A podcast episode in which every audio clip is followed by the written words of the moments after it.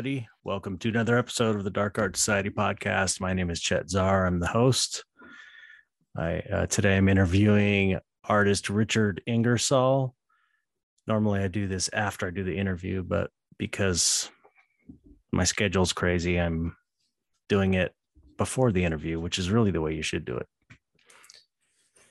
But I got a lot going on. I'm just trying to keep up with everything. Um, so anyway, he's a really great artist, really unique, has his own style. I've been following him for years and uh, been meaning to have him on the podcast. So about to do that in 20 minutes. I'm just recording this first. And uh, yeah. So what's been going on? Uh, Fourth of July was yesterday. Had that horrible shooting. Uh, watched that pretty much all day. Live coverage of that. It was very depressing.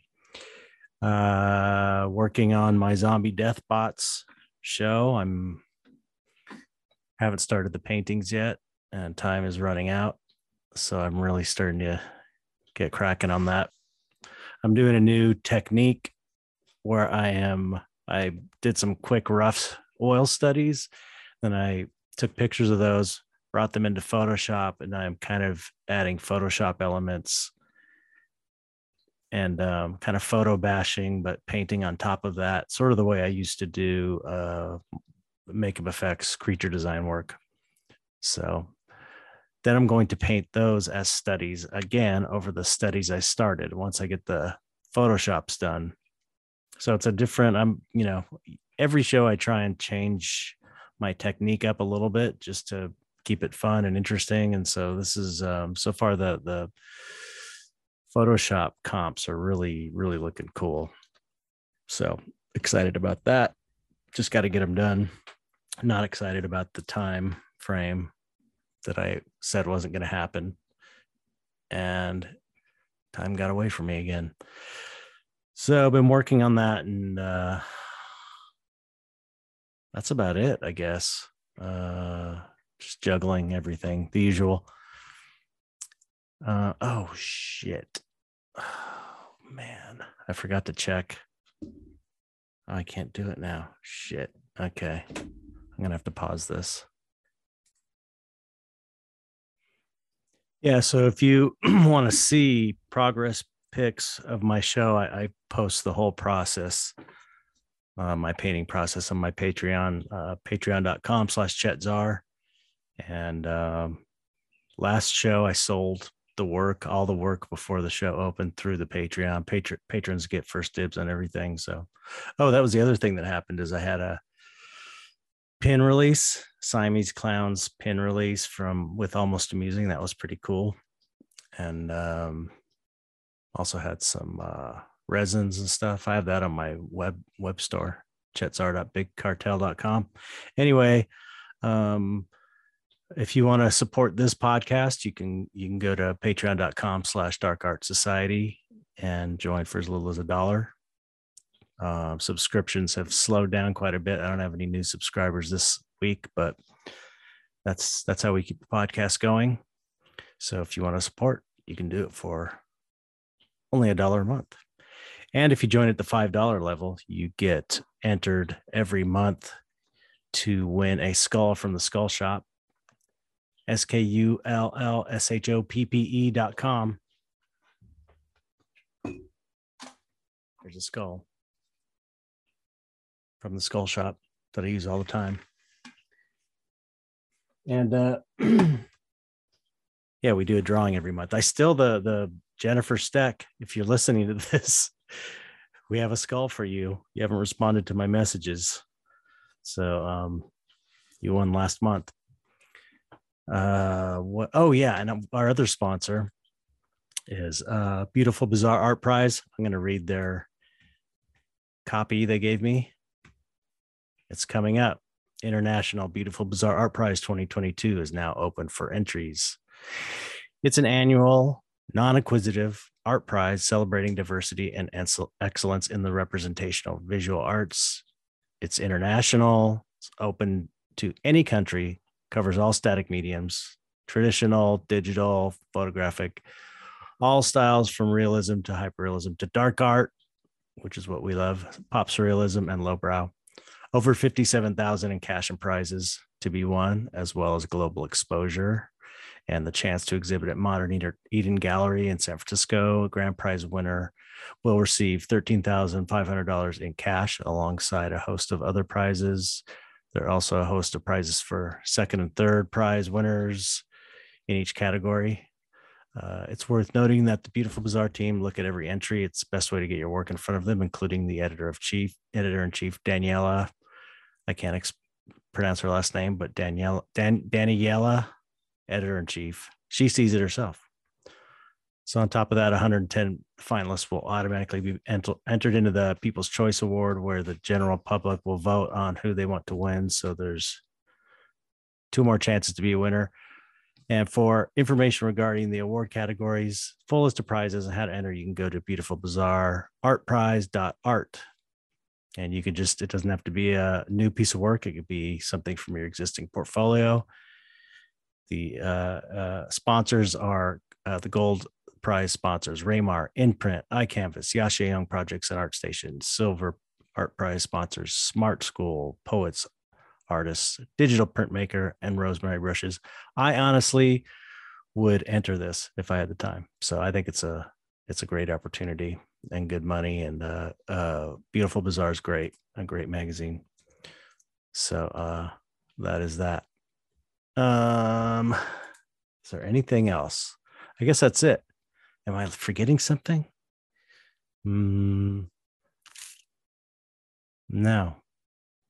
Well, I don't, if I forgot something, I have no idea what it is, but I think I covered everything. Anyway, nobody listens to this. Everybody wants to hear the interview, is my guess. So let's get on with it. Here we go with Richard Ingersoll. Hope you like it.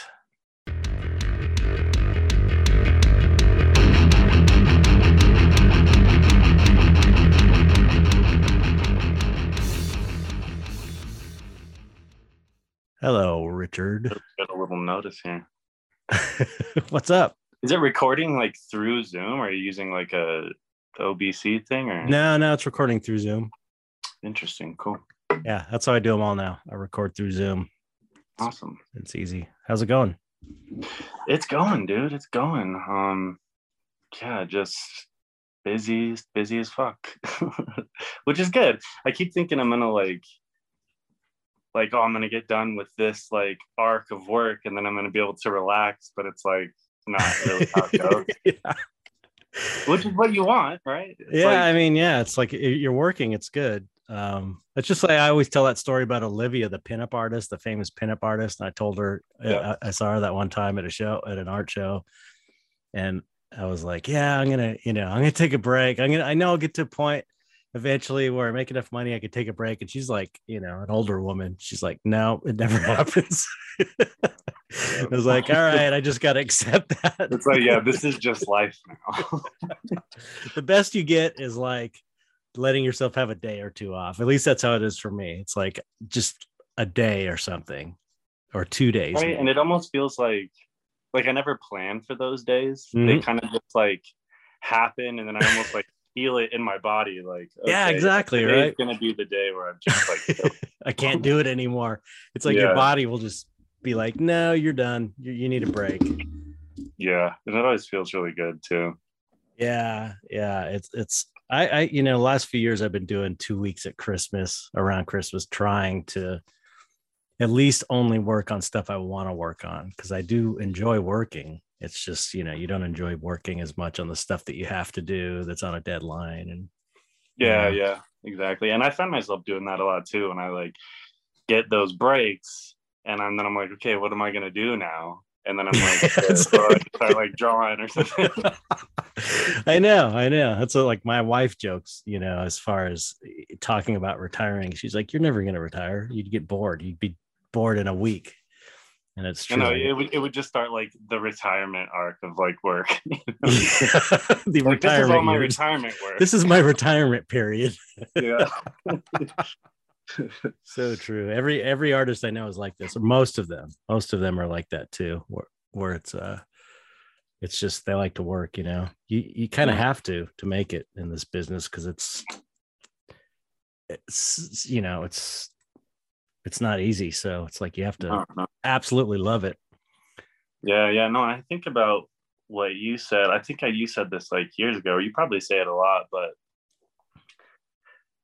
just how it's supposed to like um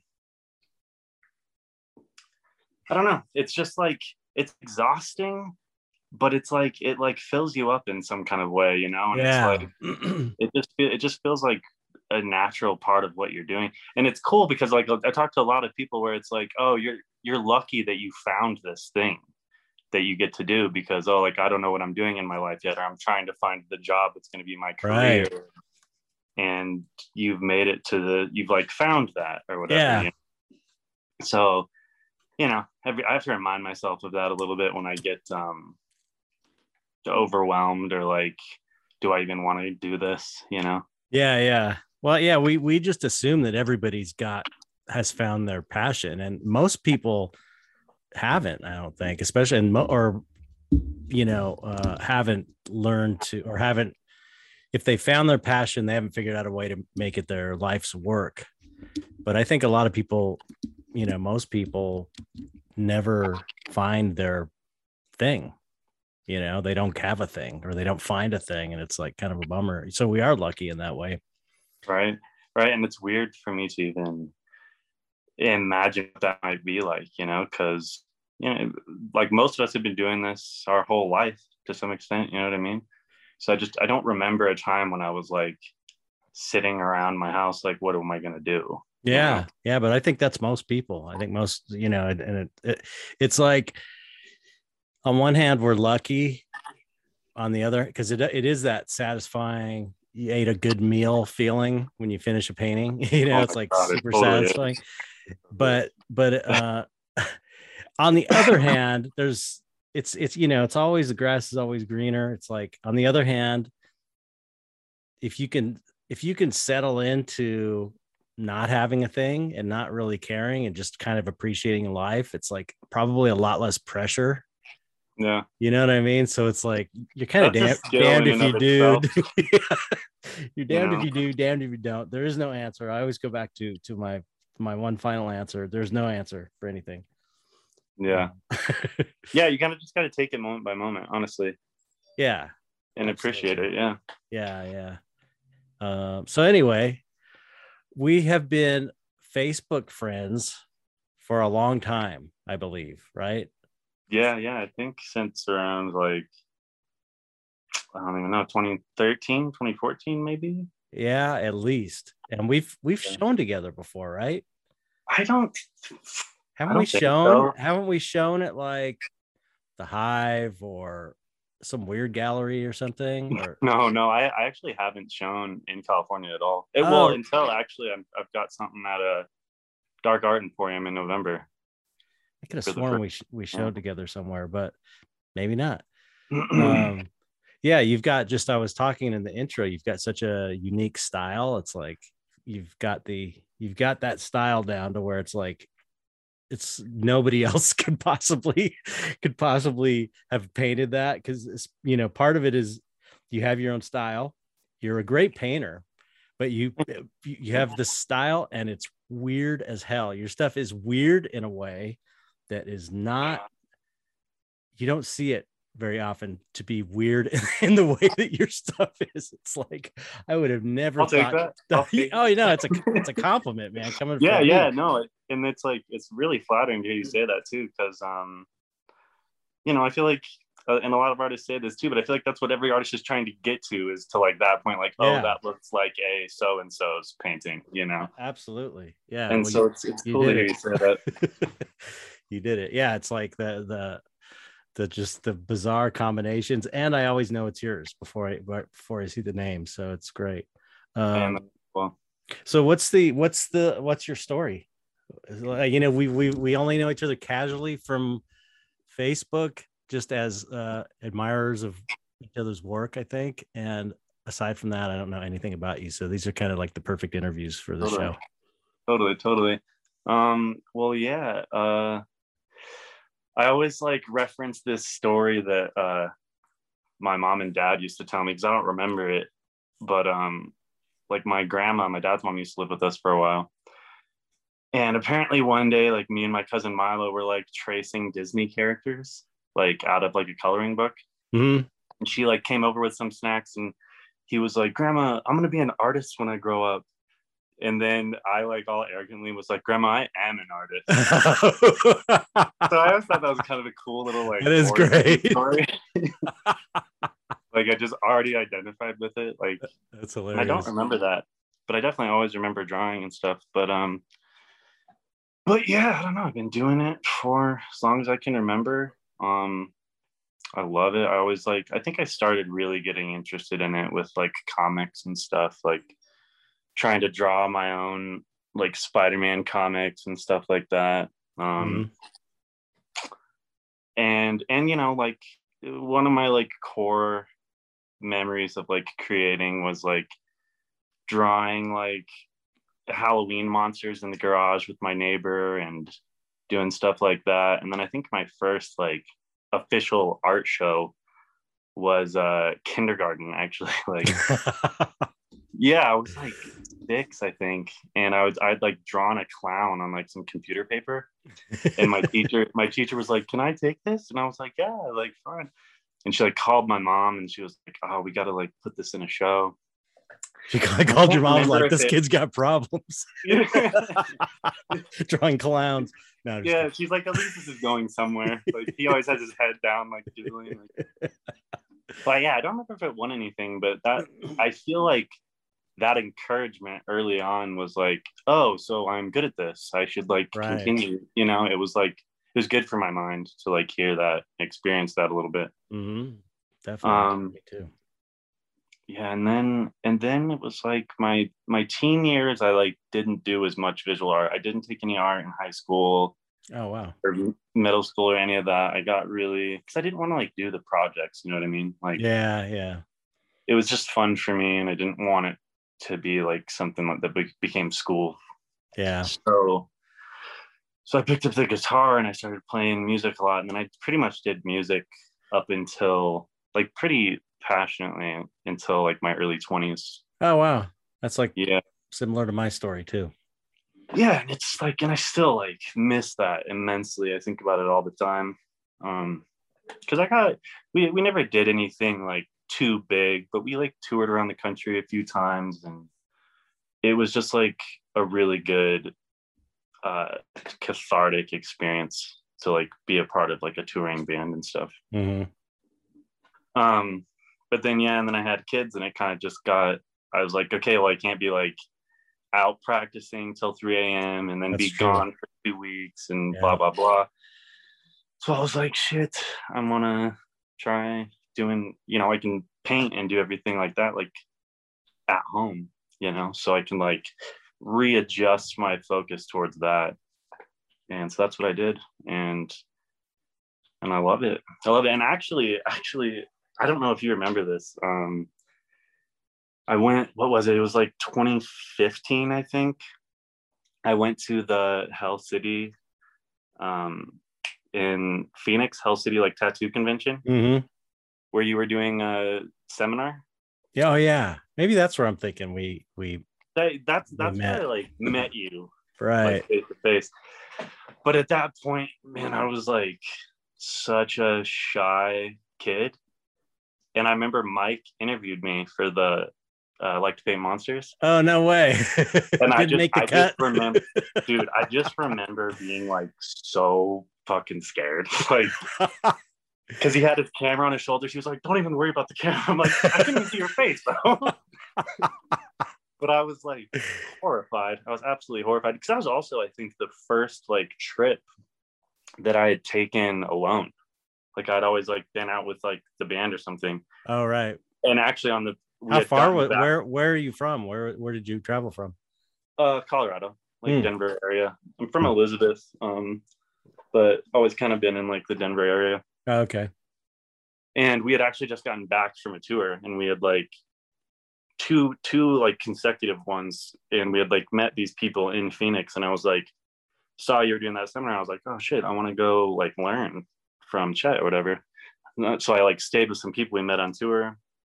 It all just like worked out really good. But but yeah, dude, I credit that seminar like just the few techniques that we learned in that like three hours, whatever it was, like t- like taught me how to paint basically. Oh wow. Because I had been trying to do it at that point and um to oil paint and just had no idea what I was doing. Like uh, Chris Mars said in some interview, like, oh, for a while I was drawing with oil paint. Right. Not like not like painting. Right. Yeah. Yeah. And that's what I was doing. I was like basically illustrating with a brush, like very meticulous, like um, right. Um, no no medium, just like straight paint onto panel, basically. Mm-hmm. And uh, yeah, so then you know you showed us like glazing and all this stuff that and i'd like been in a little bit of art school in college mm-hmm. and was just too shut off to uh like i was kind of uh like again like super shy but also like kind of knew i had talent and i didn't really need to like pay attention to every little demo. So like so i skipped i missed out on like glazing and all that shit. And i think my teachers were just like it's like just let him do whatever he's doing you know? right. So i never really like learned any of those like basic techniques until that class. And then yeah that just like as soon as i figured out the glazing thing it like kick started me. And oh, i was cool. just like yeah it just like went off and you know 12 wow. hours a day painting and that's was, crazy. That wasn't even that long ago for me. I'm I'm old though. Time time goes faster for me. Doesn't seem like that long ago. right, right. That's how I feel since I've had the since I've had my kids. Like I had no idea where the last year went. Like I'm just processing Halloween. Like that's still like fresh on my mind this last Halloween. Right.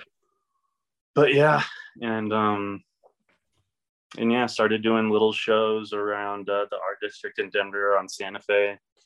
Um, going to the first Fridays and eventually made some, you know, friends or a specific friend, Cody Kill, who owned this uh, gallery called Red Wolf in Denver. Mm-hmm.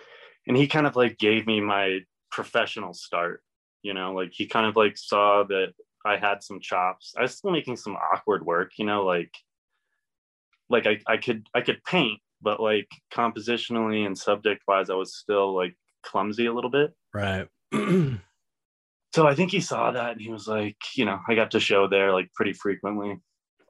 And um, we're still like good buddies. I talk to him all the time.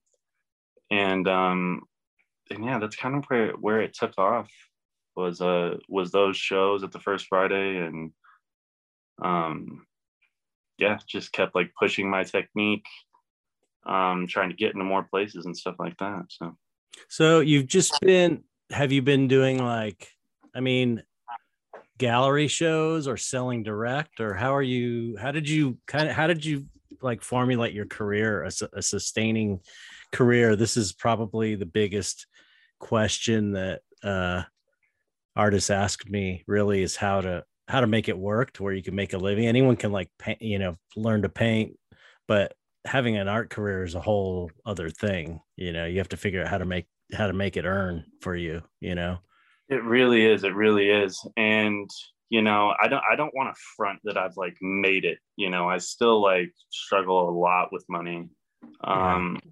most of us do i've made it and i do yeah yeah,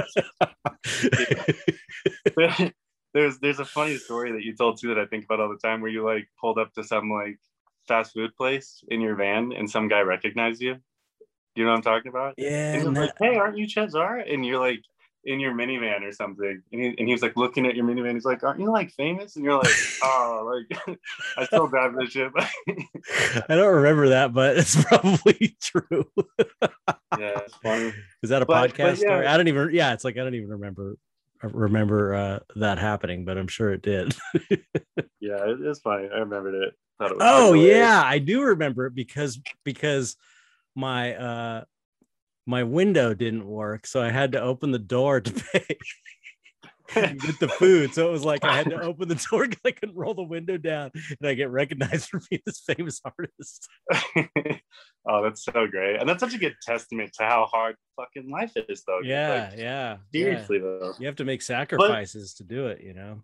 yeah, yeah, seriously, and um, and I don't want to get too deep into this because like the last like couple pods I did kind of became the whole thing, but but yeah, like whatever. Once I had my kids, their mom kind of bailed, so I was like oh. alone with twins. Oh my god.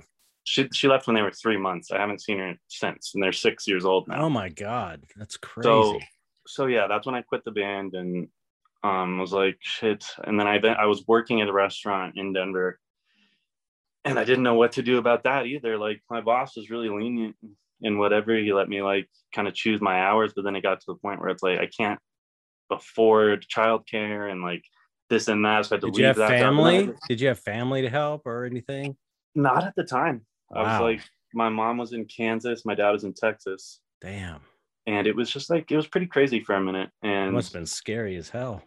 Oh man, I was I was mortified. It was like a really, really difficult two years. Um, where I was like, well, fuck, my dreams are over. I can't play music. There's no way I'm gonna have time to be an artist. So like, fuck, what do I do? But Right. really, in hindsight, what happened is it like lit a fire into my ass a little bit, and I don't think I would be doing what I'm doing right now if I didn't, if I wasn't left with them. Right. You know I mean? Right. So, so that's kind of what it became. Is I was just like, all right, every day, like I said goodbye to like sleep, Mhm. Like- which I still get very little of. I was just working as much as I could, like wanted to get better, wanted to like make more connections and like blah blah blah. And like I said, I don't want to like front that I've like fully made it. Like I left Colorado because it was too expensive. It's like crazy prices here for Mhm. housing and whatnot. And I went to Kansas, which is like a fourth of the price Wow. but I was just depressed as fuck out there and didn't know anybody and was trying to paint and stuff and didn't have like the time to like rekindle and snowball a social existence, you know? Right. So I came back and my dad moved up from Texas um, about a year after I moved back from Colorado or from uh, to Colorado from Kansas. And um, we've been living together ever since. So he kind of like helps me with that Oh, that's we cool. kind of like share that uh the financial things and and whatnot and um which is which is great because you know with the kids and um i don't know childcare school i mean everything. It's just like oh yeah. just wouldn't be able to do it by myself you know what i mean? So um so yeah but but what happened was you know around the pandemic time i had my first like solo show at this gallery in uh here in denver called uh, valkyrie. And i was living up in the mountains and there was like a crazy snowstorm this was right before covid like january uh, 2020 Mhm. and um you know hung up the show and did all that. Day of the show it like snowed ferociously. Couldn't get out of my driveway for the opening and was like fuck. And then the gallery closed shortly after that for covid. And i was like fuck well like what other avenues can i like apply my skills to? Because prior to that i was like i'm going to be a gallery artist. This is like all i'm going to do. Like i thought applying my artistic skills towards other avenues besides being a gallery artist was like lesser Mhm. you know? Like that's just how i like thought about it. Mhm. and um but then i started being like well what else can i do? And started doing like album covers and book covers and stuff like that. And it kind of like took off a little bit and uh, that's that's really what i attribute a lot of what i'm doing now too was those like initial albums and stuff like that and then um had like a post go viral on reddit and that got me like Oh wow. work that I'm still doing now. Wow. Like, what was the what was the post? it, dude, it was just a stupid sketch that I did. Like, um, it's it was so I did it in like two days. It was like Uh-huh. a little. It was on canvas paper, like a 16, 12 by 16 of like like a samurai, like drawing his sword, and his his head is like in a larger head. It looks like a spirit or something. Uh, And I called it, um, "Forgive me, I am not myself." Like maybe he's about to draw his sword, and he doesn't want to like kill people or whatever, but this demon's like in him, right. And it just like clicked with people. And it, like, grew up, and it's still like, it's gone on like a few like viral uh waves, I guess, where That's it's so like cool. yeah, some some guy recently in Italy got it like tattooed on his like rib cage. Huge tattoo of it on his rib cage. Like, what the fuck? wow, that's great. But yeah, it kickstarted a lot of stuff. And um and yeah, now mostly I spend my time doing um like album artwork. Honestly, I Oh, just wow. finished today that I just posted up right before this. Um and it's just it's so cool because that's my favorite thing to be doing like is listening to music and painting Right. and it's just adds another level to that when i like the music and then i get to interpret the image that's going to be associated with it like it's just so satisfying to me Oh Yeah. yeah. i really love it and then um and then i think the first like big like commercial thing that i did was um a book for a comedian uh sam Tallent the book's called running the light it's right here actually this book Oh yeah. Yep. I saw you uh, promoting that. That's great. It's a great painting. Yeah, and it was really cool because it was like he kind of wanted it quickly, so it was just like a, a weekend painting. Um and that book like blew up and he's like sold movie rights to it and like it was on like Joe Rogan for a minute and um, Wow. it, yeah, the book like he blew up. It blew up. And he's like, I don't know if you know Tim Dillon, the comedian Tim Dillon hmm Yeah. he's like opening for Tim Dillon and stuff now. He's like, I mean, he's like, he's doing it. It's crazy. I grew up with him. He's from Elizabeth as well, yeah in Oh no way. That's so cool. Yeah. Yeah, Elizabeth is like super weird fucking place because it's like everybody from there it is like either crazy talented or like a drug addict. Uh-huh. So it was like, so it was like you either like find a thing or you like stay there. right. Um, and so there's a lot of really talented people from there. But yeah, he's from there. That took off, and then from that, I wound up getting an album um, by this guy Nate Bergman, who's on um, Velocity and Equal Vision Records, which they do a bunch of crazy bands. And that was my first like big commercial thing where it's like, you know, they had like marketing people talking to me about like what was okay and not okay to have on the album by like wow. country. Like they're like, oh, in Oh, Germany, wow. don't want it to be seen like this, and like right. it was, it was crazy. It was like really crazy to like see that part. It was annoying as fuck. Yeah. Like, it was, it was a nightmare, but it was also like a really good learning experience of like how to apply art to different avenues. You know, apply Yeah. those skills. Um, and then yeah, since then it's just been like, you know, I've got a little list of albums that I'm going to be doing and wow. It's so it- cool. music. Yeah, it's so fun. It's so fun. Um, but yeah, like you said, uh, you get tired of it, even even though it's fun and I love doing the work and I love most of the music I've done.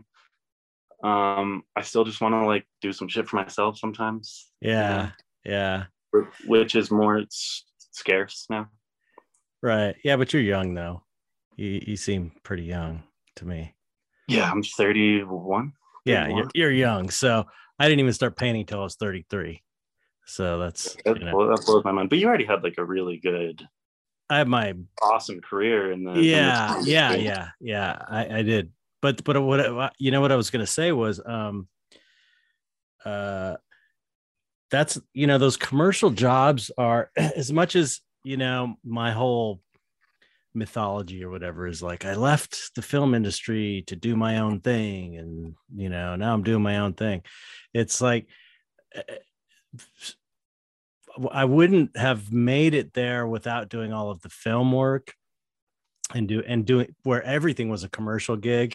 And i learned so much doing all that commercial artwork you know creature designs in photoshop and sculpting and stuff.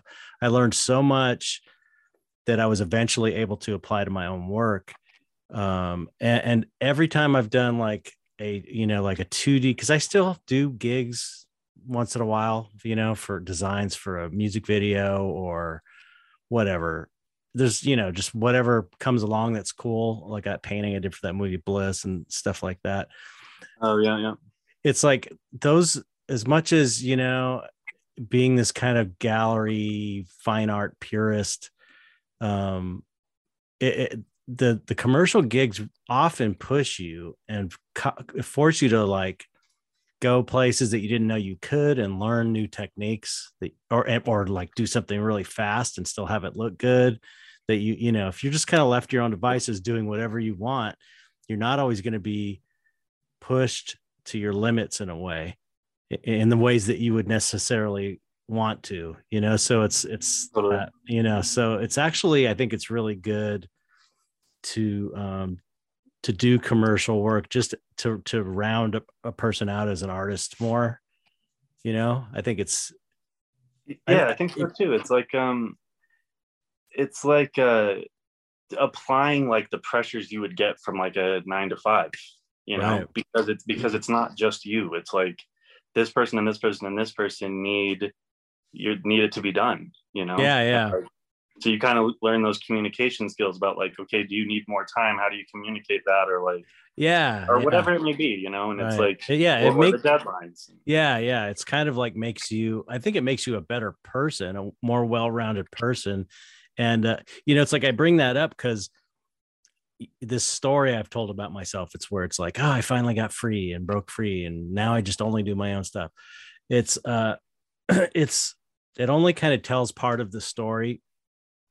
Um, and, uh, and it kind of makes it seem like I don't, there, I don't I feel like commercial stuff isn't as valuable, but I but I really don't. You know, it's like I I feel like every artist has a a path and some of some of that involves commercial all commercial work some of it you know different some are poster artists some are whatever but it's like if you're able to carve a niche out for yourself doing what you're great at.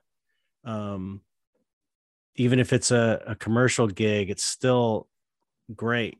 And i'm you know i'm still into that. And uh and there you know there's something one thing that i didn't realize until after i was out of effects and uh, doing my own work was this idea of being of service to someone else as like it sounds weird but almost like in a spiritual sense it's like it's such a good thing to be of service to somebody else in that way like when someone's hiring you especially if you believe in them and you like what they're doing like working for Guillermo del Toro or working for Tool it's like you know you're being of service to them and helping them to elevate whatever they're doing. And that's like you know that's the essence of how you know being a spiritual person in a way you know even though it's a business transaction but still the basic foundation of that is kind of like you're helping someone you're helping you're giving them something you Yeah. know which is a good thing instead of being like i'm going to express my thing all the time only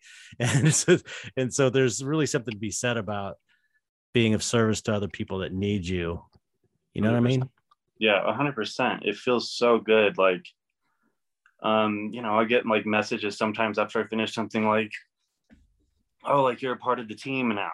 You know, Right. like so they they'll like a lot of musicians have like a whole team of people that are like helping them, you know, do whatever. yep And it and it is it is cool to like take this thing that I primarily did or do still alone in my like studio or whatever, like, and and be able be able to be a part of like a larger group that like you know you're giving as a visual artist you're giving a face to like something that isn't visual you know you're like you're giving it something people can look at you know because like growing up i always loved like having an album and like looking at the cover and like oh Then- yeah. then in the car later you're like driving listening to it and you kind of like have that in the periphery of your mind you know the the artwork. You know it becomes a part of the music in a way. Yeah for sure. And um, and it does feel good to like to contribute to a, a Yeah. larger cause. Right right. Yeah that's how i that's how the film industry um really is it's, really uh it takes so many people to make something good you know the whole crew and everything. And the, you know, at the time I was feeling like I'm just a little cog in the wheel and nobody appreciates me.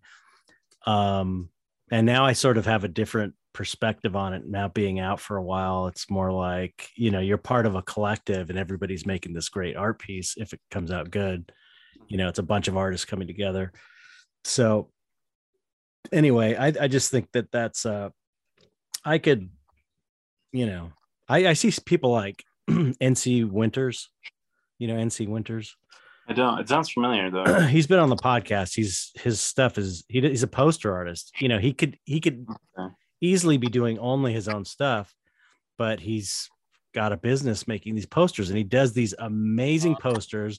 They are not his artwork is not diminished in any way by it being a poster for a band. You oh, know, oh, yeah. it's just incredible work. And so it's like instead of you know letting doing a instead of letting a commercial gig diminish what you're doing as a fine artist he's elevating what a commercial gig oh. is you know he's putting fine totally. art into it in this in this way which is like a really cool thing to do you know yeah like what a cool challenge yeah i'm looking at it yeah right, it is it is you can tell that he's having fun doing it for sure yeah yeah it's like and it's like it seems like really his niche like it's like you know his right path for him. Yeah, uh, so, totally. So I totally respect that. That's cool though. I mean, sounds like I mean on the on the face of it, it seems like doing album covers, especially if it's bands you like, would be really fun. That's, and that's been the lucky thing is like, you know, I'm at a point now where I need, I mean, I need money. So it's like, I, I haven't accepted like everything I've been asked to do, but, but I've been lucky enough that pretty much everything I've agreed to do, I'm like really stoked on. Oh, cool. Like, I enjoy spending time with the music and like thinking about it and like looking at what I'm doing and trying to just like visually interpret it, you know? Um, I love it. I really, really love it a, a ton. What, what, are, what are the bands you've worked with? Um, so like Nate Bergman, which that one was a trip. Um, this one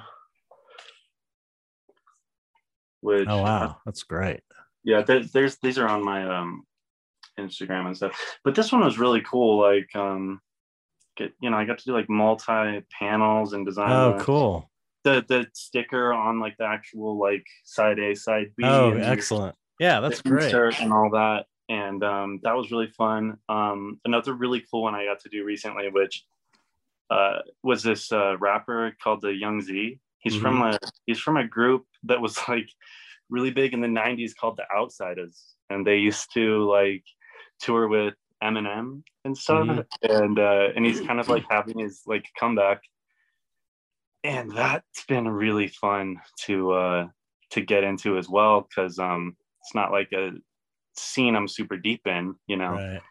and um and just to see this like be a part of this like kind of comeback album is so cool because so many people like loved him and still like he has this cult following and now people are just like coming to it and there's going to be like, this remix album that has a bunch of like really cool people that are going to be on it Lauryn Hill i don't know if you know this oh yeah mm-hmm. um and some other really cool ones and um that's that's been really awesome and then um and a couple other rappers uh nick sandville wally clark um the one I just did is for this awesome neo soul band, um, uh, Koi Lim, or it's a woman named Koi Lim. Um, yeah. Wow, I wonder if my kid plays drums. You know, my kid's a drummer. And oh yeah, I've seen some of those videos. Uh, kind of like a ska type. Yeah, yeah, but he also does. Yeah, they they're they're they're he was you know, playing uh traditional ska and doing some punk and stuff. His main band was playing traditional ska, but he was also playing in some some uh funk kind of or are like soul, like 60s soul bands.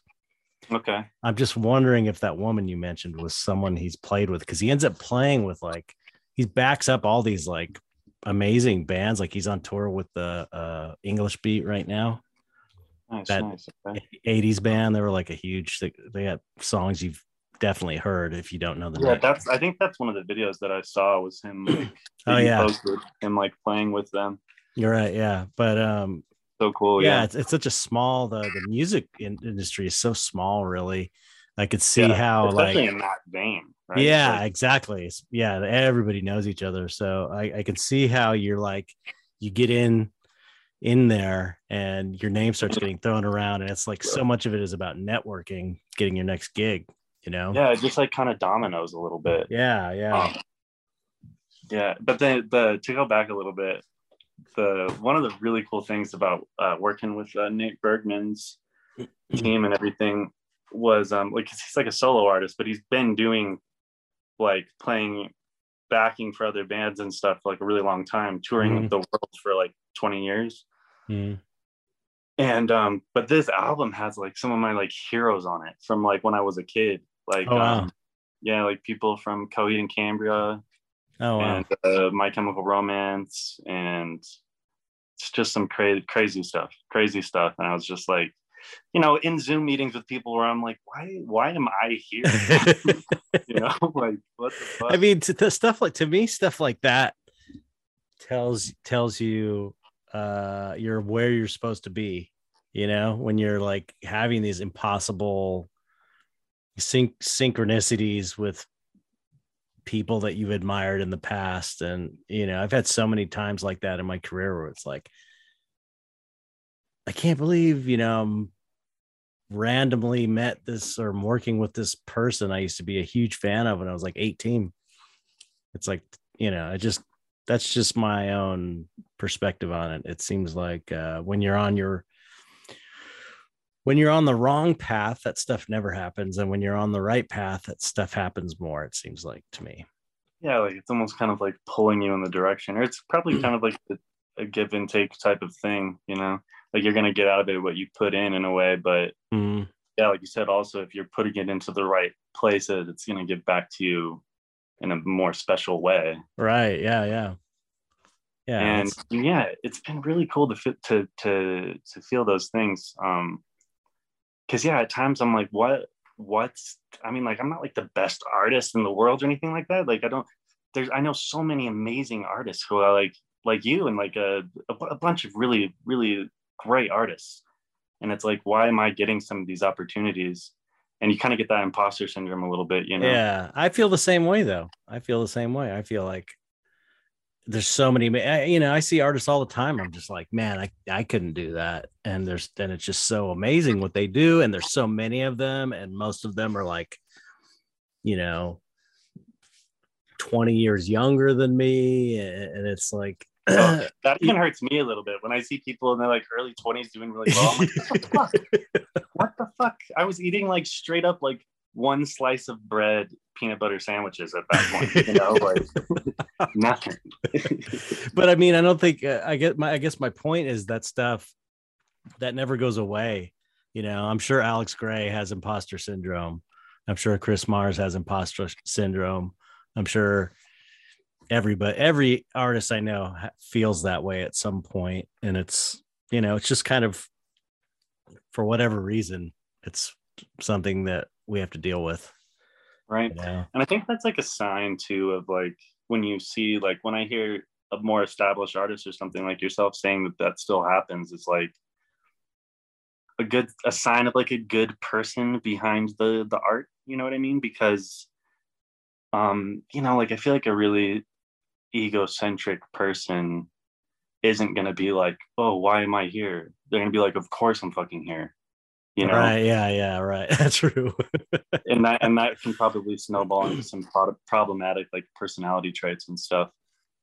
But know- um, you know it's interesting um since i don't know if you know but i've been doing uh, i got into the nft thing a little bit since january yeah, yeah and uh, it's been a really interesting learning experience for so many different reasons because it's like there was so much opportunity in there for for for making good money like not just selling prints like making good money for work for digital work or whatever for good work for bad work whatever. It was like it was a a, a seller's market for and now it's right right now it's like crash it's slow it's just the economy's bad. So it's like people are bailing jumping ship and then there's like the people that are just waiting you know people in the that come from a traditional art background are like, what are you complaining about? This is how it is all the time. you know, this is normal.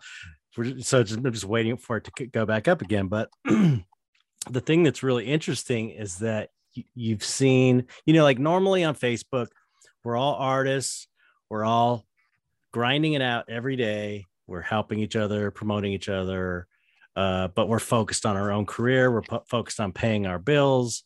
We're um, and we're all like in it together, like scrappy, you know, scratching our way, clawing our way to success, right? And then you know, none of us are even at the point I'm at. It's like I, you know, I can't afford to fix my roof, and my paint is my house is like embarrassing, and my neighbor is like paint's peeling off. I can't afford to paint the house. Um, so there's like this camaraderie in that way, and we're all and when everyone's like, yeah, that's the way it is. That's kind of how it is. It takes it's hard to, make a living. But in the NFT space, because there was so much opportunity and everybody was selling, you can see the um the egos. Some of these people are just like, you know, there's been really amazing people in there. Don't get me wrong. And I'm not saying this is all, but you see people that like got came in that were casual artists came in and in six months made like three hundred thousand dollars or a million dollars over a year or whatever. And it's like you see, it's like it's gone to their head because it had that they haven't gotten the success in a natural, slow way that you're supposed to. Like paying their dues in a way. Yeah, paying your dues exactly. So you see a lot of like you see what it does to people, you know, what what assholes it could turn turn you into. So I mean, yeah. even over even over a long period of time, it could turn you into an asshole. But but especially when it's like compressed, the money's crazy, and the uh, the time frame is really short. You just these people stand out to me, especially you know because I have the background in what ninety nine percent of the of uh, regular artists are going through and then just these people I bet, I bet you can because yeah you have that you've like snowballed that experience and like been through the ups and downs and stuff. I'm yeah. sure some of these kids look like a like a fucking m&m with no peanut in it you know? Like looks really great but there's like nothing there when and then and, and then just carrying themselves like they're the shit you know yeah. it's like you know not having any real appreciation for how lucky they were that they got into it right at the right time and they're actually not that great. As you know compared to all the other artists out there they're like kind of a mediocre artist. They're good enough. That's what yeah. that's what we call it. It's like good enough. Yeah yeah.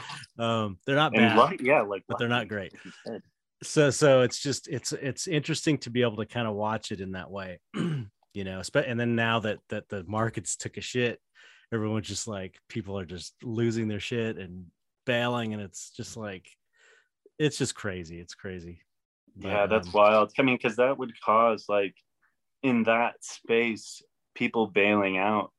Um i'm not like super savvy with it yet so excuse me if i'm like not making sense but people bailing out would that cause deflation in prices like across the board kind of? It no not it's not really not not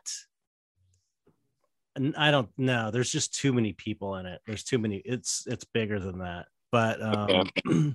it's more like uh, it contributes to the sense of doom and despair and stuff you know? And it's like everybody i know who's been in crypto like the mortality of it yeah yeah yeah. It's like everyone that's been into crypto says is always saying, you know, it's like this is what it was like in 2017. This is what it was like in 2015. It's like it happens. It's part of the yeah. cycle. You just got to deal with it.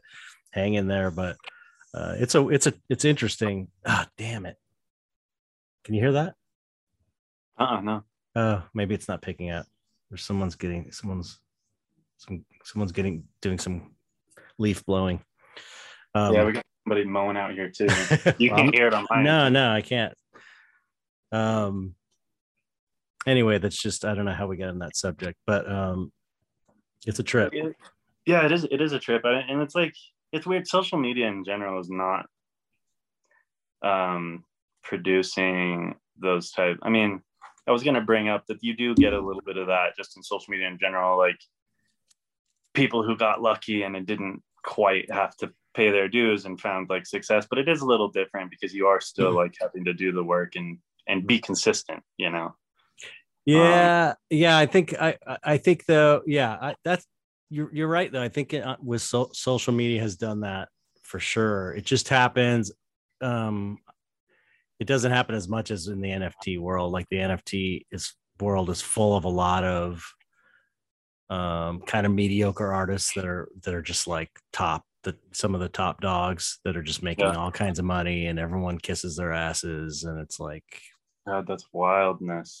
Wild. that's totally weird. And it's like, and the reason is they did the work, but they came in right at the right time, you know, or or whatever. And, and like what I'd be worried about if I was one of them would be like, damn, is, is it like, am I gonna be able to be consistent? Am I gonna be able to like reproduce this effect again, you know, and again to a yeah you know a career level you know well you know that's another interesting thing about that space is that none of the or most of the rules of the art world don't really apply. So you've got um, some artists that are just like all over the place, not consistent in their style. And it's just like a lot of the collectors don't know anything about art too.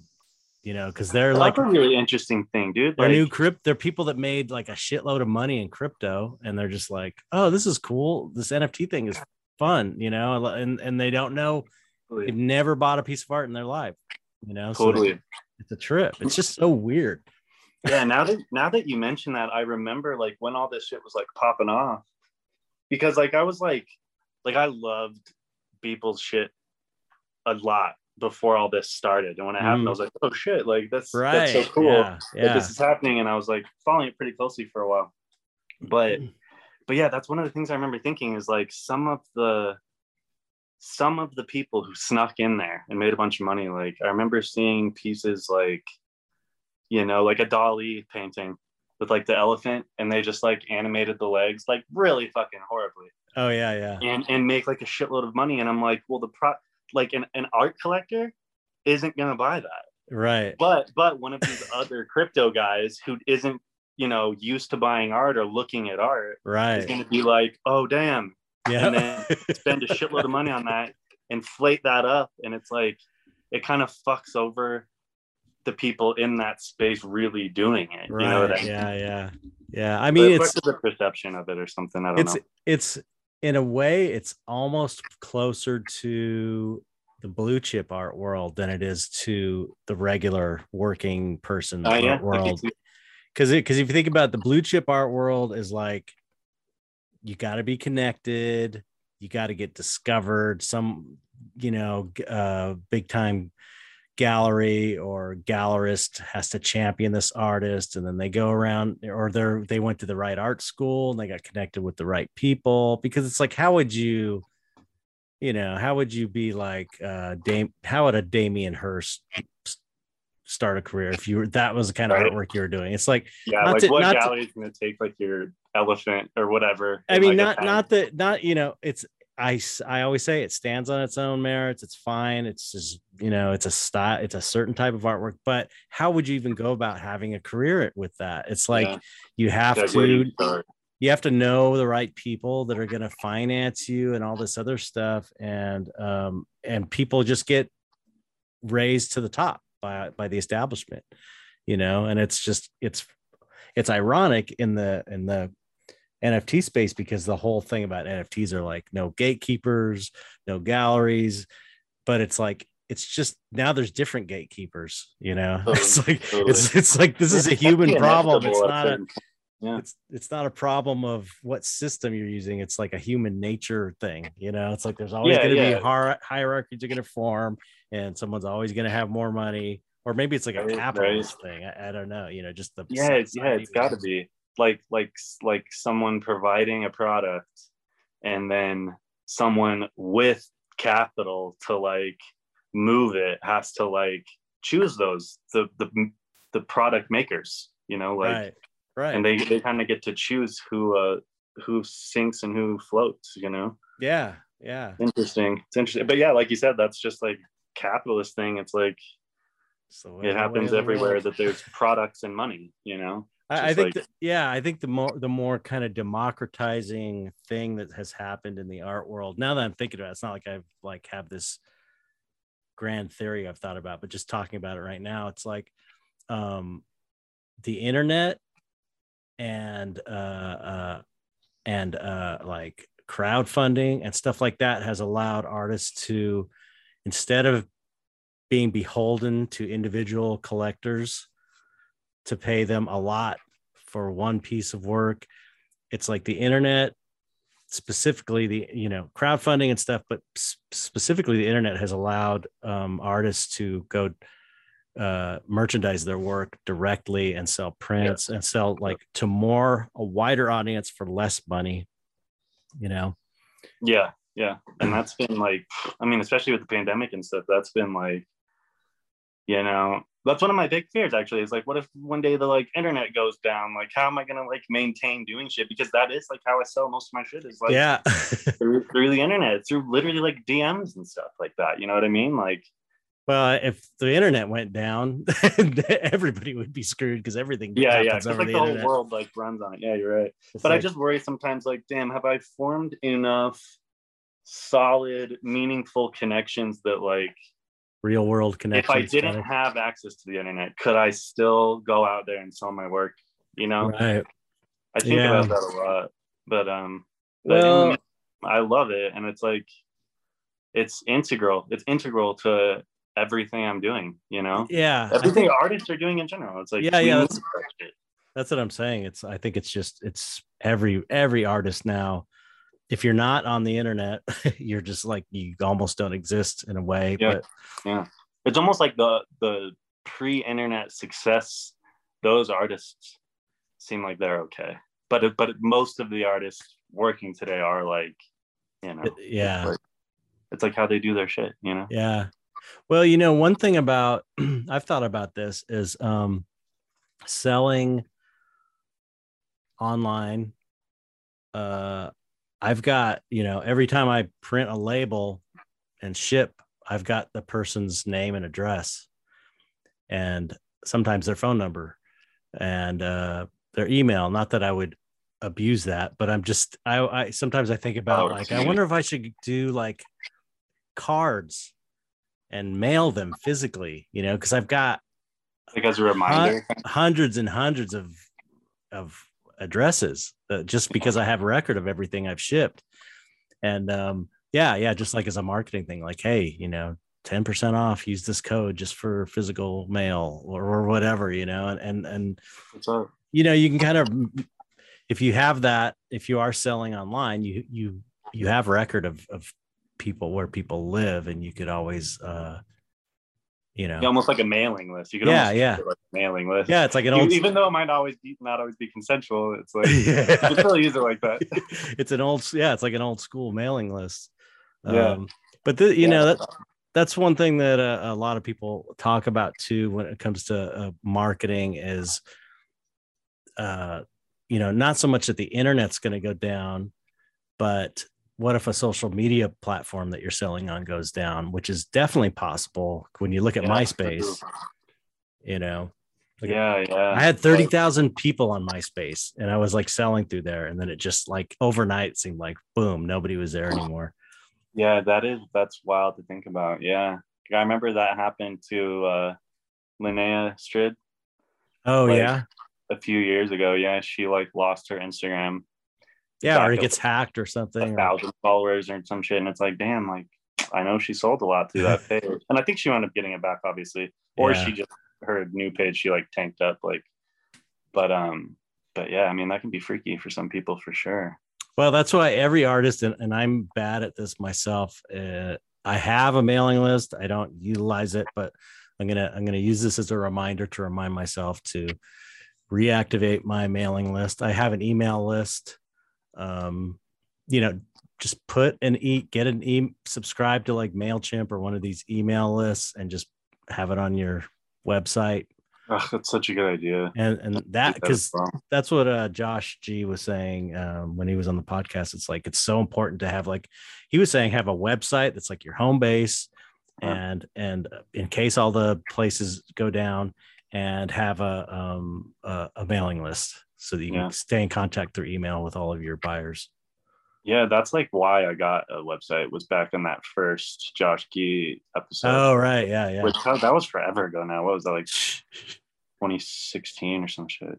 But uh yeah, that's why I got a website was because of that. Cause I was like, God damn, that's a really good point. Yeah.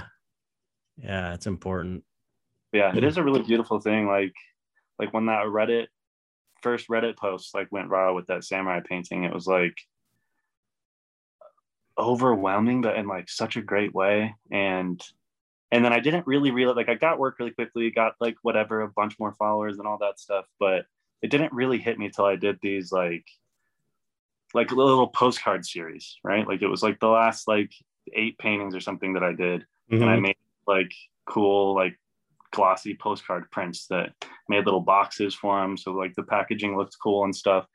And I was just like, oh, I've got these. And I, my plan was to just put them in with orders, you know? Right. So like someone buys a printer, like a painting or something, they get like a cool card.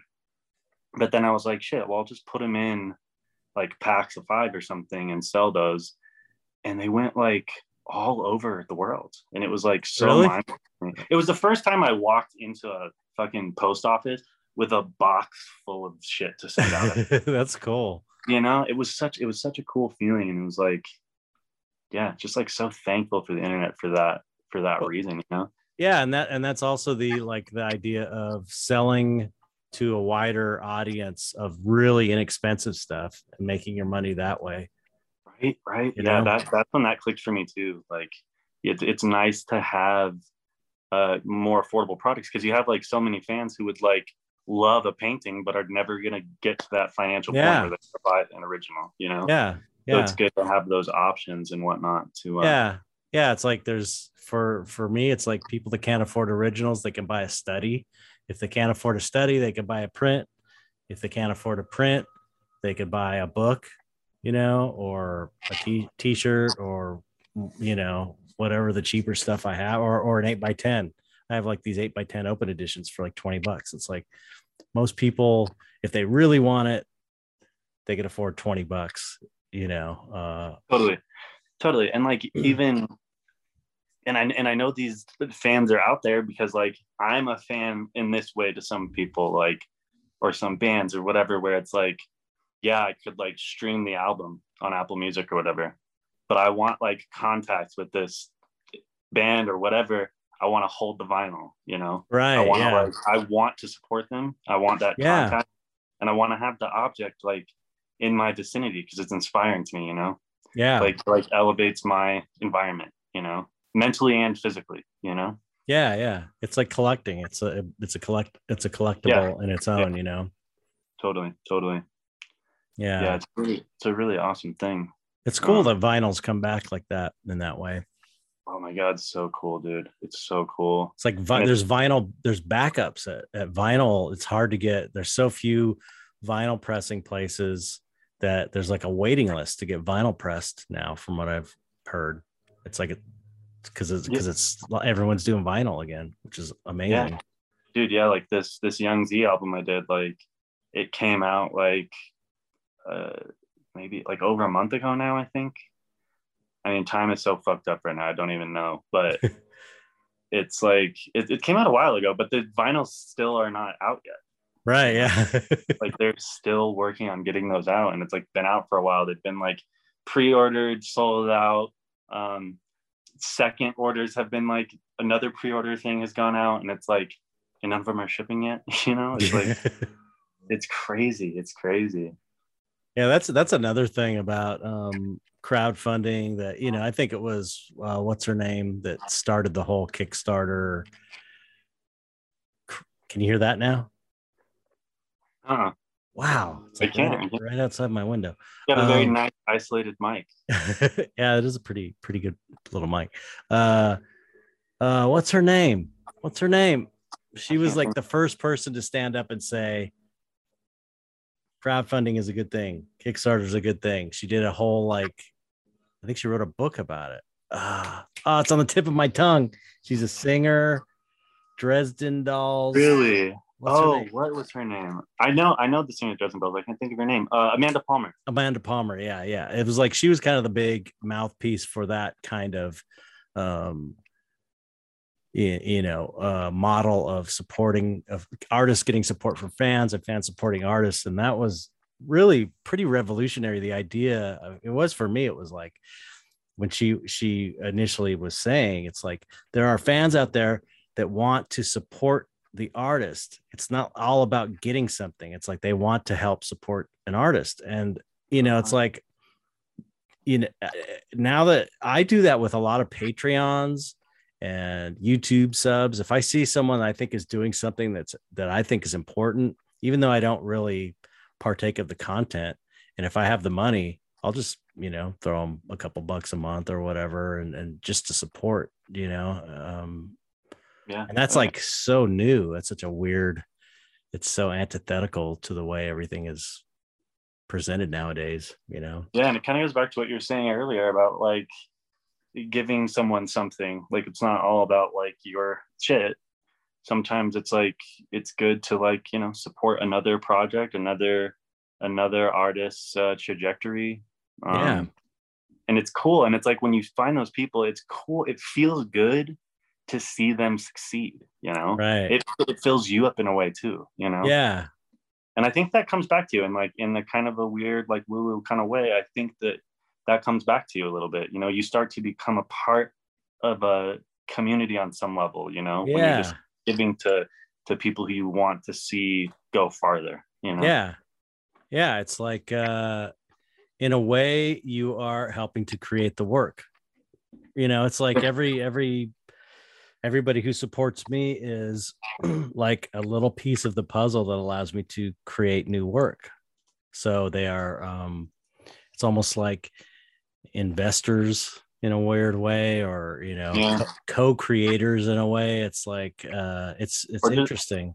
or just like straight up like like pre patreon the patron a patron Right. know, Yeah. Yeah. It's Yeah. being that uh, that person where you can like you know being in position to help in that way is so cool and like you know every every band or like artist that i do shit for it's like i love when they come out with new shit like they're gonna come out with a music video or something i feel like i'm a part of that now like i'm gonna promote that and it Oh, yeah. feels, it Yeah. feels good it feels Yeah. so good Yeah. you know?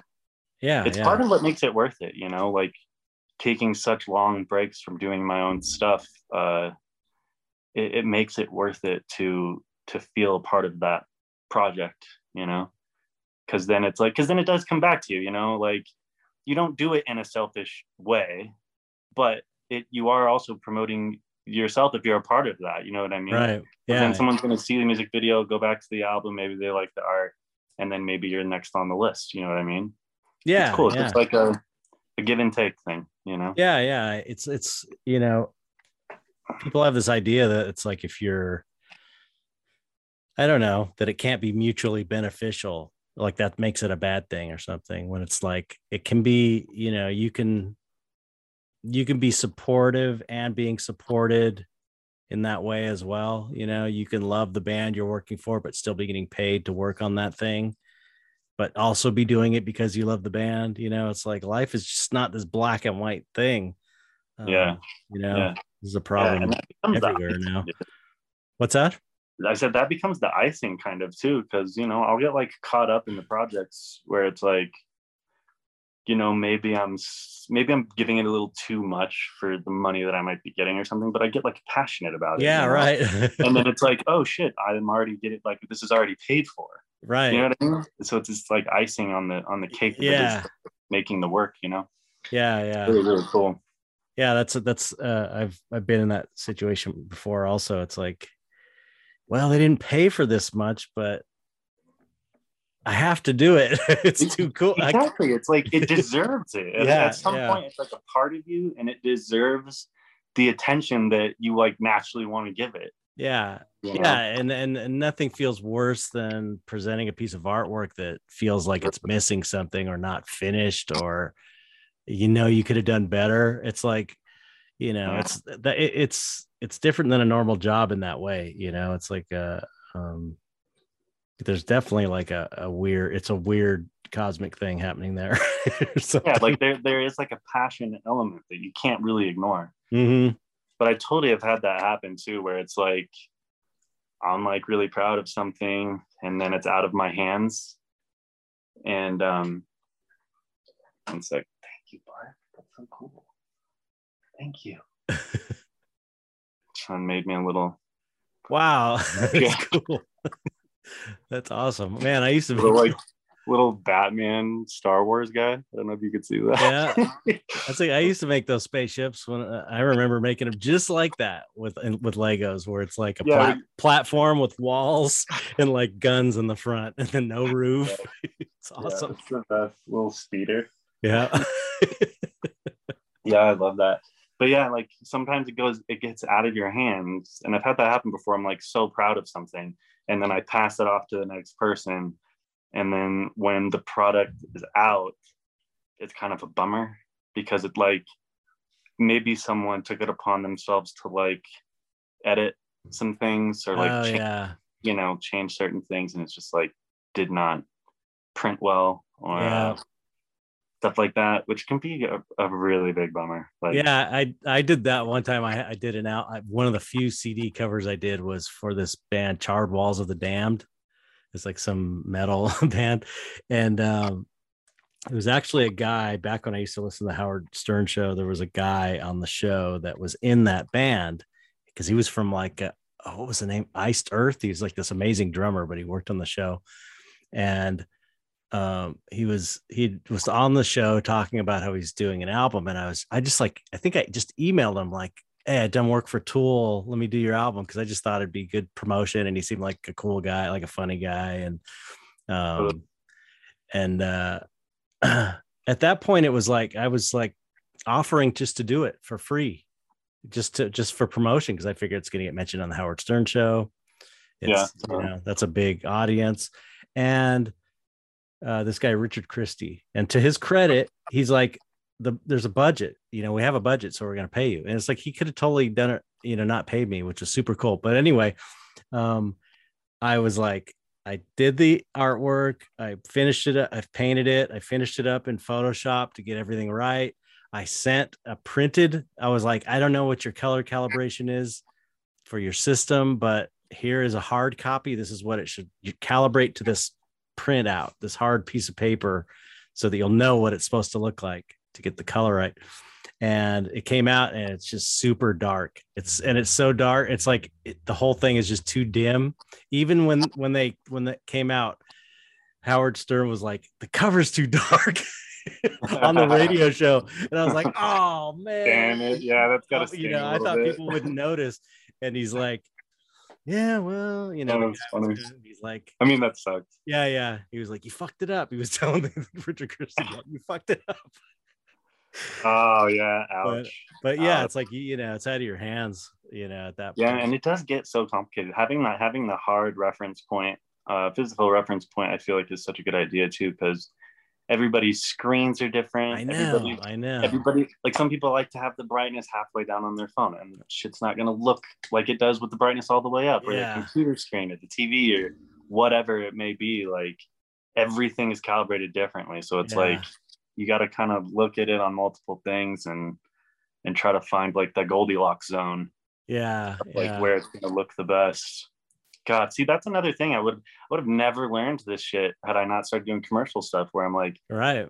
I had to learn how how to deal with like the templates for the printer and like all of that stuff. All that stuff. It was uh excellent. I mean, it was hell, like I said, but such a great learning experience that I've like used those skills several times since you know yeah yeah and everything you're you know learning through that too as you as you go on because it's like your career is going to change like i said you're young you're you're it will continue to develop and um you know that's sort of how i was able to feel good about my time in effects at first is um uh, because I really felt like once I started painting, I was like, oh shit, this is really this is where my passion is.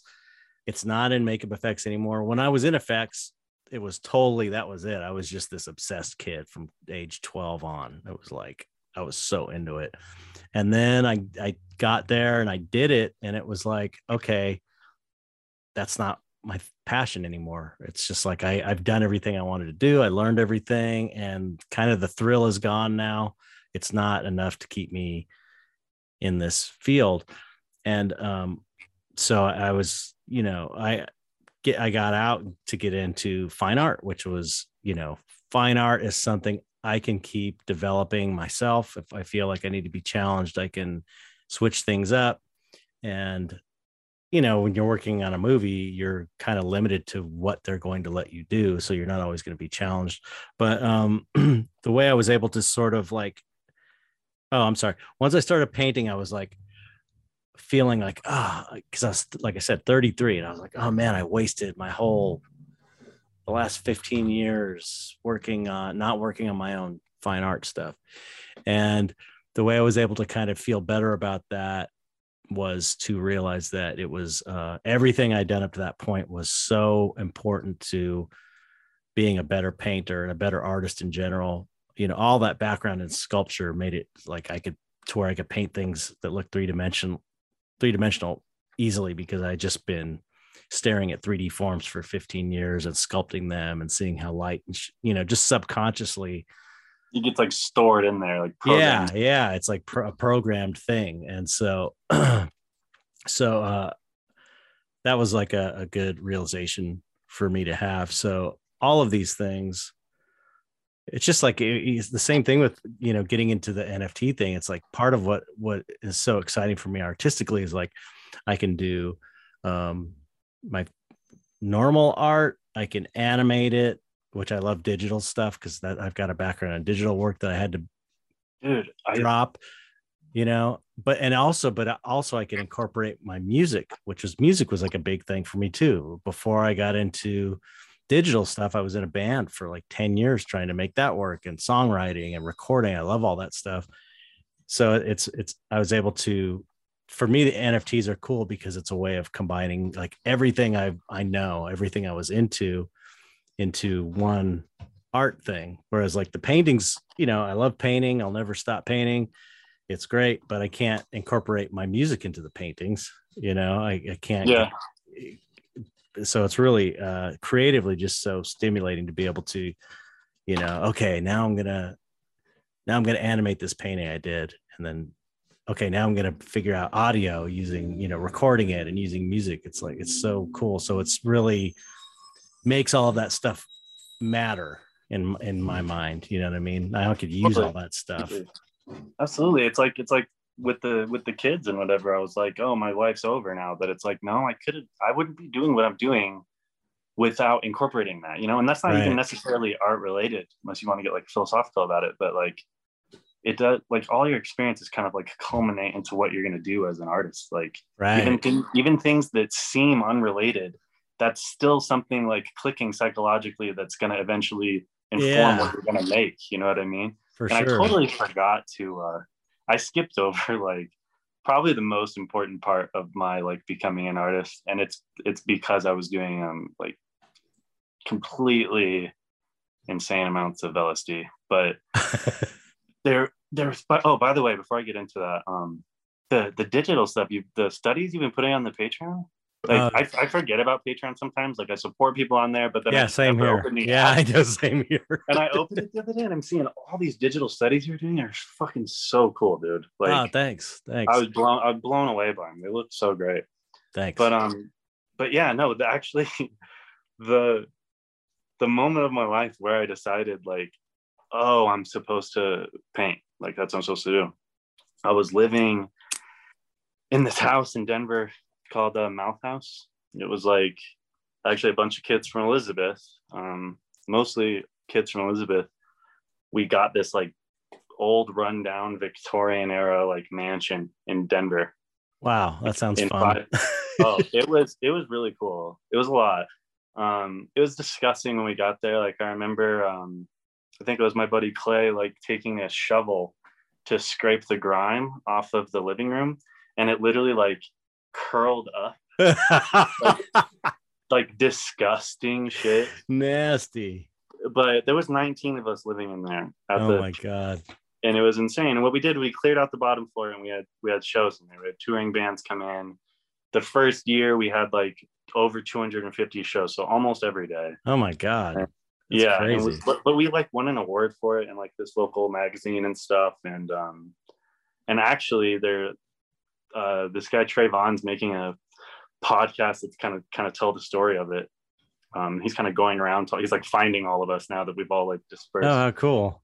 But um, but yeah, it was in there. Uh, just had acts. It was kind of like my like Merry Pranksters period, you know, Mhm. where it was like everything was like so free. Rent was like 120 bucks with 19 people in there, so it was easy to make rent. And um, I was working at like a hot dog place downtown, and just doing doing acid like uh amongst other psychedelics like you know four or five times a week like too much Wow. like too much to the, to the point where even when I wasn't taking it, I was still there. Oh, you know? wow. Yeah, that is too much. Yeah, way too much. And it went on for probably like eight, six, eight months of that heavy use. Wow. Which you know I did have to like pay for that. I did pay psychologically for that for a while. I had to Really? like kind of. Oh, I had to like re rebuild my. I feel like I had to relearn everything from, from this new perspective. You know, like Wow. like there was definitely my life before that and then my life after that you know Right. but i just remember there was one day i was like i used to just i didn't have an easel or anything and it's this crazy synchronistic thing like i didn't have an easel. I was just hanging stuff up on my wall to paint. And then i remember saying that one day like oh my god it'd be so great to have an easel. Get up in the morning and there's just a giant metal easel in the backyard. Just nobody knows where it came from. It's just in the fucking backyard. And i was like all right that, Wow. I think that's a sign. Yeah. right? And and it was like that night i was like i was tripping and i was like it just hit me. Like i was just working on this painting that i still have in my closet. It's it's not done. It's still not it never got finished but um but i was working on it and i it just like clicked like again it's like that feeling in your body almost. It's like a physical feeling that correlates with like the the cycle the thought Mhm, and mhm. it just like felt like that. Like i could see a future in it you know? I could feel a future in it. Right. you know what i mean? Yeah, totally. And I just like turned to my roommate at the time, who was like, I had like a closet in in the room that I had upstairs, and um, in the closet there was like a sink randomly, and he had his mattress in there, like under the sink. It was bad. We had 19 fucking people in this. place. Yeah, that's It was crazy. insane. But I just remember turning to him and being like, "I'm supposed to do this." Like. I, I, and he's like, "Okay." like, I don't. Like, who knows what I'd been doing? I was just like, we were tripping all the time, but but yeah, it was a lot of that that informed like uh the risk, um justified the risk for uh the sake of creating. Like I started going to, you know, Red Rocks Amphitheater. Mhm. Um would go up to Red Rocks for like the hippie shows, right? So like Furthur or like string cheese incident would come and they'd play for like four days Mhm. half the people there don't have tickets, right? So outside Red Rocks, this like temporary like mini Black Rock forms, right? Like Right. a, a community happens. It's like so the Grateful Dead. Grateful Dead Yeah. shows. Exactly. It's it's exactly the same. And um that's kind of where I started selling art for the first time was like walking around the lots. I'd have like a bag full of prints and like a little uh, portable paint setup, and I would like paint in the parking lots. Um, sometimes I'd have a friend with me playing music. We'd like take two parking spaces, and one would be like our little performance area, and like and then I'd sell stuff out of the back of the car and stuff. And yeah, that that whole period was a very like shifting um it was a shifting period for me you know where i was Yeah. like i was like yeah i love playing music and up to that point i was like i practiced almost all day every day trying to get shows be in bands do all that and then it just hit me like i feel like i feel physically a future in doing this you know? Right. and that's when it started like i was drawing or painting every day like and being hard on myself too where i would like look at something and immediately be like this is what i can do better you know Mhm. i would i wouldn't like try to find reasons to like something that i did Mhm. i would be like okay this is what i'm gonna do different the next time and immediately change and like Right. I just kept doing that again and again and again. And I still do. I think now, like like you said, I think I've kind of like, you know, crystallized some kind of style or like some kind of uh signature and the essence of what I'm doing. But but it came from every piece. I what can I what am I not doing? Right. Or how is yeah. it, how is this different from a, someone else's painting that I think is good? Yeah, exactly. Yeah. Exactly. That's so important to do. It's yeah, you got to be like, you. I don't want to say you got to be your own worst enemy, but you got to be your best, your worst critic, Right. but not, not to the point where you like shit on yourself so much that you really do think you suck. You know, yeah. Yeah. you got to just do it enough that you can recover in little steps. Like, oh, you didn't do this right. Recover from that and do a little bit better. Yeah. You got, you get, yeah, you got to be critical with yourself and honest with yourself and not let that get you down.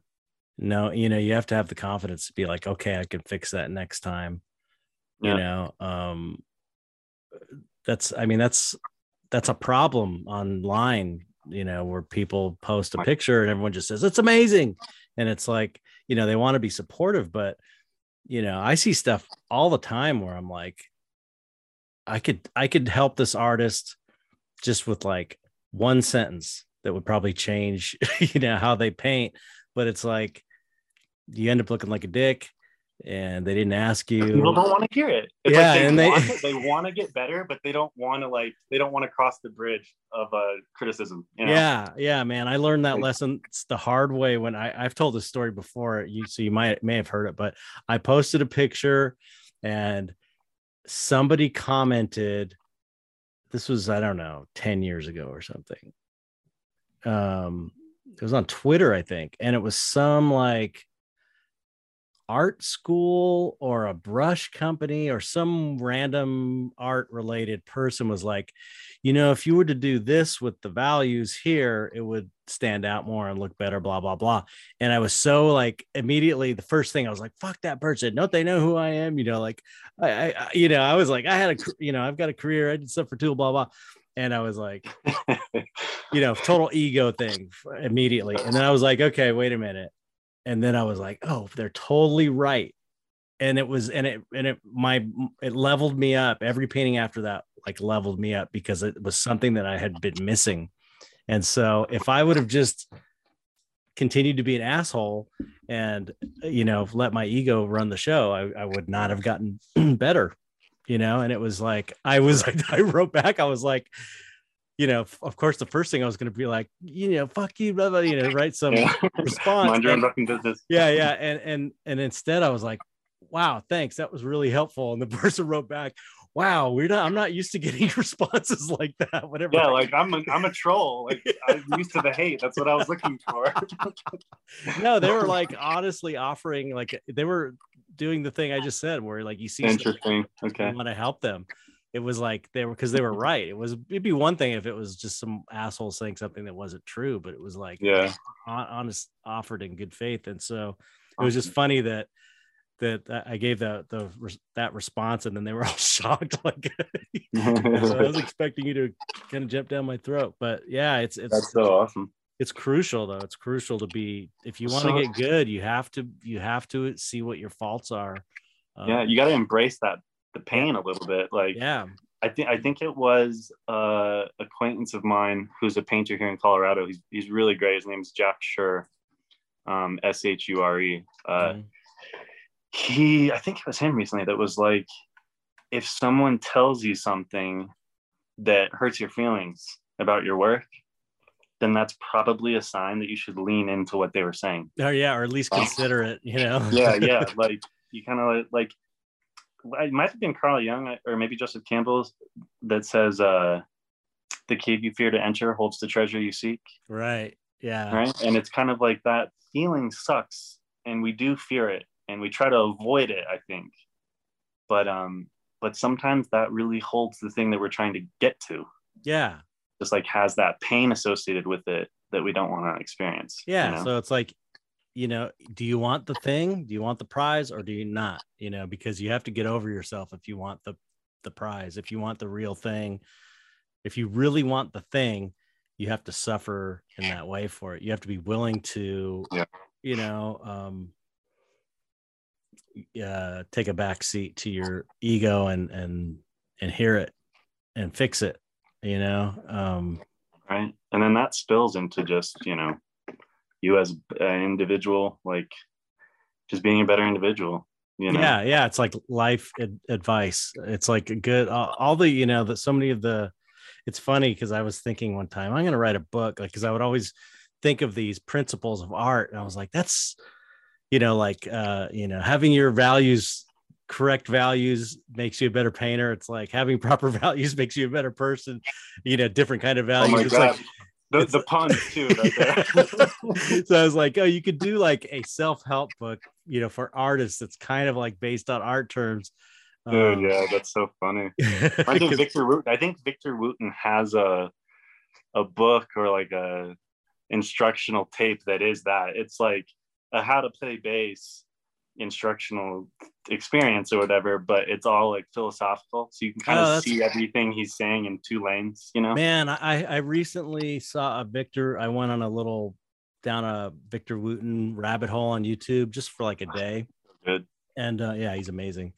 And um, he he because I still I'm you know I it's like I got to a point guitar playing and I never really could get past it because I was I didn't I was self taught, so I don't know any you know very little technically. You know I was never able to really play good leads. I had to kind of like figure out write the lead and play it because I couldn't improvise because I just didn't know what I was doing because it was all by ear. And so he did a this one video where it was like completely blew my mind. He said, "You're always a half step a- half step away from being on the right note when you're improvising." It was like, Yeah, that's okay. Yeah, yeah, yeah. It was My- my- like, my buddy oh- Kevin says that all the time. yeah, it's amazing. It's like if I would have just known that back then, because it's uh, getting explained why, you know, because of the the notes on the fretboard and stuff. Yeah. It's like if it sounds right, you go up or down half a step, and you're in the right. Yeah, yeah. Just, the right just make the mistake confidently. yeah and go to the yeah yeah and he was he was and he was making the point how in improvising it's like if you resolve on the right note your fucked up note is like color and it make you know as long as you're resolving on the right note and it was it was just like and there were some other things he did too too about um playing rhythmically is really important. He was talking specifically i think with bass playing but he was talking about how important the ry- playing rhythmically is to just playing you know it's so much about but anyway side aside from i just thought that was like that was the biggest music revelation i probably had in my adult life just that simple you Yeah. know it's like they don't why doesn't that should be like a t- taught in every you know e- that should be everyone should know that that plays an instrument it, and it's like i never knew that no one ever told me that Yeah, yeah, that's really good. Yeah, like I said, my, my buddy Kevin, he was in my band that I played with before I quit. Um, he's a crazy bass player, but he said that all the time. Like, oh yeah, you're always one note away from the right note. yeah Yeah, it's really cool. super cool Yeah. but yeah uh oh yeah. I was i was th- the, the, thing about the uh, the um the art principles it's like they really you know most of the art principles it's weird how you know especially particularly oil painting and stuff but i think it's it's true with sculpture and everything and just how to construct a good piece of art. It really you can relate it to like like you're saying to being a good person or having a fulfilling life. It's really weird when you, when you think about it you know it's like usually the stuff that you need to do to make you a better painter is also the stuff you have to do in your regular life to make you a better person. It's just like you so true man. it's so true. It's like i think it's because art is such like a um of any of any kind like music like filmmaking whatever writing it's such like a it's pulling from like who you are in your deepest even if you're not trying to you know because all the decisions you're making are like the, a reflection of your like psychological environment kind of and so it's like yeah as you like are working on a painting or something in front of you you re- you really are kind of chipping away and sculpting your your mind and, and like who you are your uh, your neural pathways mm-hmm. you know Yeah. you can like rewrite neural pathways making a painting right which is it's like it's like therapy in a way you know yeah yeah yeah because Yeah. like you know no go no, ahead. go.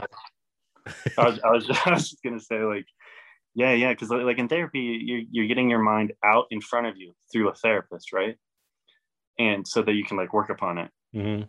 and that's really that's really what you're doing creating something right yeah you're that's getting that's your mind out in front of you Yeah, that's You what I know? was, that's what I was gonna say. Actually, was um, it's so amazing that especially if you're doing uh weirder type work or or you're you're doing stuff that's less um you know to where you're like thinking about trying to do it a certain way but you're more like exp- really expressing yourself in a in a more of a um Oops.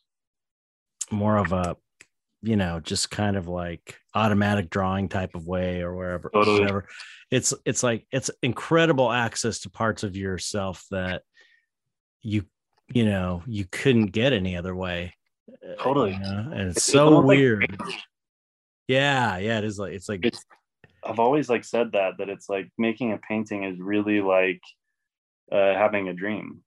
Like you know, once you get to a level where you can like start to develop your thoughts in an automatic or improvisational way in front of you, it, it is almost like having a dream when you're not thinking about it. You know, right because then all of a sudden, at some point in the painting, you're like, "Holy shit!" There's like a narrative here that I never intended to make. yeah it's You so know? weird it's uncanny it's so weird and it's like waking up from a dream and you're like that was the weirdest shit ever and you think about it for a day if you didn't don't forget it yeah. And you're like damn okay so that probably was like a reflection of this thing that happened you know or like however however it's going to be but yeah it's so trippy you can like form stories out of like not aimlessly going somewhere you know like, right yeah. well that's the the the uh the my dystopia book the field guide i just came out with i just finally finished and um uh yeah, i'm where it- excited to get that that's been that's been a long time in the making man. Uh, congratulations for being like done with that too. Thanks yeah. I still have a, a bunch to ship. Um did you support the kickstarter? Oh yeah dude like oh that's when- shit. that's when i was still in school. Like, okay yeah i know. I know. don't remind me. It's embarrassing. You have to I, i'm waiting to hear back from people with their current addresses. So you need to text me your your address and then i'll ship it right out okay yeah yeah. Yeah so I, that's part of the problem is i don't have access it's like it's a long story but i have to do like updates on the kickstarter and wait for people to message me their current address because it's been so long half the people have moved. So it's like i can't just anyway um but that's the weird thing about the dystopia book is that you know mike interviewed me about all the paintings and then it was clearly there was a society and a culture and territories and uh, there was a world there. And beyond that there's like it parallels it basically parallels the real world you know? And i don't know if people are going to put two and two together but there's like you know it's like it's a, it's it's a reflection it's like a weird version of rea- of regular reality that i would have never thought of never would have come up with that. Like i feel like i'm not capable of intellectually coming up with that sort of that's one of the trippiest parts about that that thing that happens it's like at the end you're like i could have never sat Yeah. down there's no way. been like i'm gonna make that painting. Yeah there's no or, yeah if you were to like like uh intellectually like i feel like i couldn't have thought it up but i can i can make it through this weird process it's called painting or drawing or whatever eh, that's Right, how i could do it it's like a form it's different language it's a different way of thinking but like intellectually traditional left brain thinking i would never have come up with that in a million years you know it's Yeah. weird it's really It's weird and i think it really does come down to that that word process is it's like it, it's almost like painting i mean again creating in general but painting is like you're almost like this an alchemist or something and you've like uh, like the result isn't knowable at the start but you know the process. And if you like do the, Right. this certain amount of things right you can like make this gold happen you know? Right yeah. You mix these certain ingredients together like literally with the paint but then also with just like how you start building up forms and and however you do it whatever you find that works the process is like that alchemical uh key kind of to get Right. there yeah it's it, it it- it also feels like another way to um describe it because if you think about it it's it's so weird I mean, that's so weird that anybody even wants to do this. Like, why do we even want to do it? It's why is it fun for us? It's like some people wouldn't think it was fun at all. It's like we have this drive to do it. And the other analogy is like there's a thing that is inside of you that you don't have access to, but it wants to be expressed for some reason you know? And so it feels like this thing separate from yourself that wants to be honored in a painting or it wants to be a story that wants to be told. And so it gives you the impulse to create it. And by following your your passion and following your your um impulse and also wanting to serve the painting um to make it as cool as possible you will manifest this thing. And uh but it's really i think it's not separate from you. It's not like it's almost it feels like a separate entity or something is kind of going through you but it really is um you just like kind of talking to yourself just like you're saying in in dreams you know? It's just yeah. like it's like communicating you're communicating with yourself but it's weird that it feels it's just so weird. It's yeah, like, like, it feels other like like while you were de- describing that just now i started thinking like like there's like the individual right? And then um and it, it almost does feel like it's coming from somewhere else but if you think about like just like like our mind like the, the human mind is older than we are as an right. individual right? It's 300000 years old however long old human beings are. Right. So like that part of us in our dna or whatever like of the species is older than any individual. So it's almost like this thing the, the genome whatever is is is expressing itself through you. You know what i mean? Yeah it still is you and it still is a part of you but that piece of you that you're using that tool of your mind that you're using is older you know? Right it's yeah. passed through like hundreds and thousands of generations. Yeah. it, it's, it's better at it than you are you know? Right. It can kind of like work its way through you if you allow it you know? Yeah it's so weird. And so like as an artist you, your job is to do what you got to do to let that thing work through you. It's like our, it's like our job. It's like we you know every artist I know um feels like you know they were chosen to do it or it's your you know it's something that you're born into. You have this natural feeling for it. It's like this is what I am. This is what I do. And so that because you have that built-in passion then you it forces you to learn all of these technical things which is almost like this training. It's like it's like it's like shaman it's almost like it's like shamanism in a, in a yeah. it's like in the same way that you're born into shamanism in, in a lot of cultures and then they train you if you've got this talent for it they train you so that you know how to work in that field or to to to serve that your purpose all the way.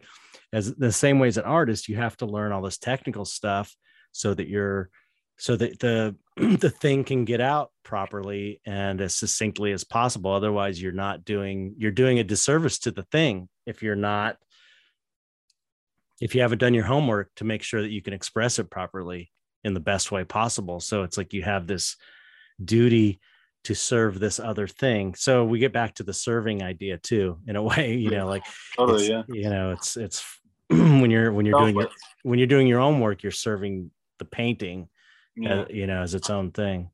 It's crazy. It's it's a trip, dude. It's an absolute trip.